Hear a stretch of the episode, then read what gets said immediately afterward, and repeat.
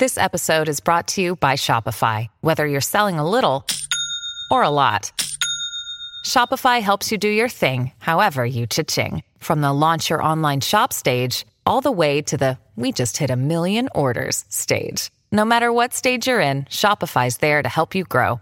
Sign up for a $1 per month trial period at shopify.com slash special offer, all lowercase. That's shopify.com slash special offer. Welcome to the AI Hustle Podcast, the podcast where we break down the latest in AI news, tools, and interview experts helping you hustle and do more using AI. If you've been following the podcast for a while, you'll know that over the last six months, I've been working on a stealth AI startup. Of the hundreds of projects I've covered, this is the one that I believe has the greatest potential. So today I'm excited to announce AI Box. AI Box is a no code AI app building platform paired with the App Store for AI that lets you monetize your AI tools. The platform lets you build apps by linking together AI models like ChatGPT, Midjourney, and 11 Labs Eventually, we'll integrate with software like Gmail, Trello, and Salesforce so you can use AI to automate every function in your organization. To get notified when we launch and be one of the first to build on the platform, you can join the waitlist at AIbox.ai. The link is in the show notes.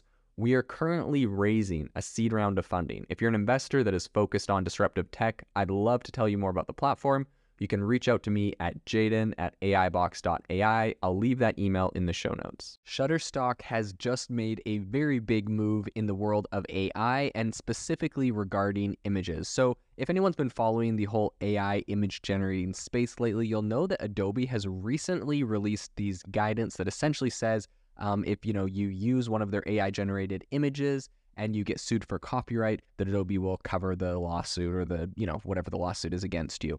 Um, and so Shutterstock recently has made the same um, pledge. And I think this is a really important story we're going to dive into on the podcast. And the reason I think this is so important is because um, as we see Adobe make this, we see Shutterstock make this, essentially all the big players are making this. And I think this kind of leaves you with the choice of picking between, you know, AI generated tools that are backed by um, copyright protections and ones that are not. So when corporations are looking at, you know, should I use an AI tool or not to generate images for, you know, blog posts or for um, marketing campaigns or for what whatever, um, they're gonna want to pick ones that uh, have this kind of copyright protection, where essentially they know if they generate images, um, they won't be sued. And the reason that Shutterstock and Adobe and some of these other companies can make these kind of claims and make these kind of guarantees um, on copyright is because Shutterstock owns all of the images on its platform. You know, they did not use, they didn't scrape the open internet like DALL-E 2 um, and just gather a massive list of images. I believe DALL-E 2 is currently being sued by uh, Shutterstock because sometimes when you generate images on DALL-E 2, it literally has the Shutterstock um, watermark right on top of the generated image because the AI scraped, you know, like watermarked images to create their model. And so I think that um, uh, very quickly these AI models are going to have to retrain on these data sets. Perhaps they're going to have to pay Shutterstock or Adobe or other people that have massive image libraries to train um, and make models that are really powerful, but also are not going to be worried about copyright infringement. Now, in this whole copyright infringement story, I do think it's interesting that Japan has recently passed a law saying that um, they will not sue or they will not allow people to uh, seek punitive damages for images generated by AI, even if they infringe or copy a trademark. And the reason they said that, which is it's kind of interesting, they said, you know, we don't want this law, a law like this, to bog us down and make us slow in the AI space. Um, and they're specifically worried, I guess, that there is a very strong kind of lab lobbying arm and very strong um, group of mega or manga and uh, anime kind of uh, artists there in Japan. And, you know, this makes a lot of money in for their economy, but they're worried that that group specifically is going to sue a lot of these image generators and is going to slow them down. And Japan just decided that they would like to be at the front of AI. They don't want uh, to be slowing it down its progress. Um, they don't want to get passed up in this latest, you know, kind of round of innovation. And so they've decided that uh, they're not going to pursue copyrights there on that. So that's very, very interesting. Um, I think that this really is a move that's going to amplify uh, the competitiveness of Shutterstock. Um, and I think that, you know, according to their conditions, the indemnifications for its generative AI tool um, kicks you know, other content that has been commercially cleared. So this is in alignment with the Shutterstock licensing agreement that just essentially states videos and images, quote, um, in its original unaltered form and used in full compliance with this TOS and applicable law will not, number one, infringe any copyright, trademark, or other intellectual property right. Number two, violate any third party's rights of privacy or publicity. And number three, violate any U.S. law, statute, ordinance, or regulation, or um, be defamatory, libelous, pornographic, or obscene. So, you know, they have a bunch of different, um, you know, guarantees in there, which I think are very, very interesting. Um, and you know, essentially, they're making these guarantees because they they don't want a corporation to be liable for whatever is generated, and they know that they'll probably receive a lot more business um, by being able to make these kind of guarantees. Um, in a quote, they said, "Who the, the Jeff Cunnings? He's the VP of product at Shutterstock. He said." One of the main things our customers have been seeking is the same commercial licensing assurances that come from other Shutterstock content. Um, and he said that the firm had, you know, previously noticed full indemnity for licensing generative AI images for specific client use cases during the global conference they recently had in May. And the feature is now being expanded to all enterprise businesses.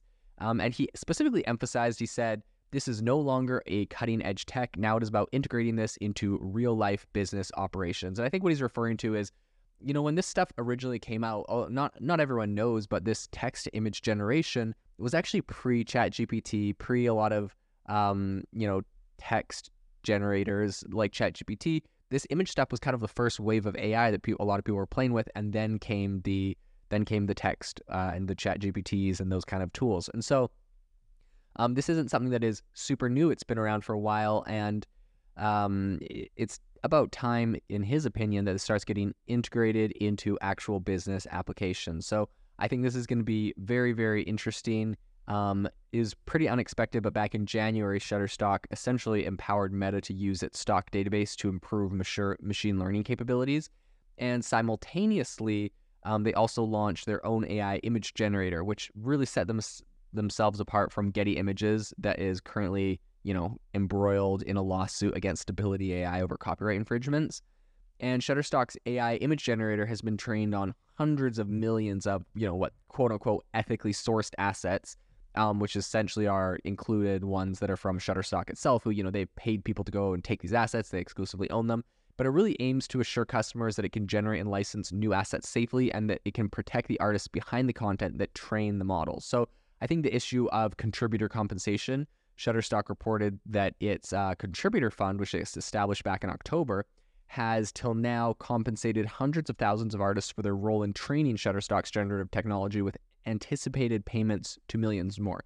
So one of the big ways that Shutterstock was able to get the buy-in from a lot of artists on their platform to use their images to train um, their model is by promising they, they would be compensated. And to be, you know, to their credit, Shutterstock has been compensating artists.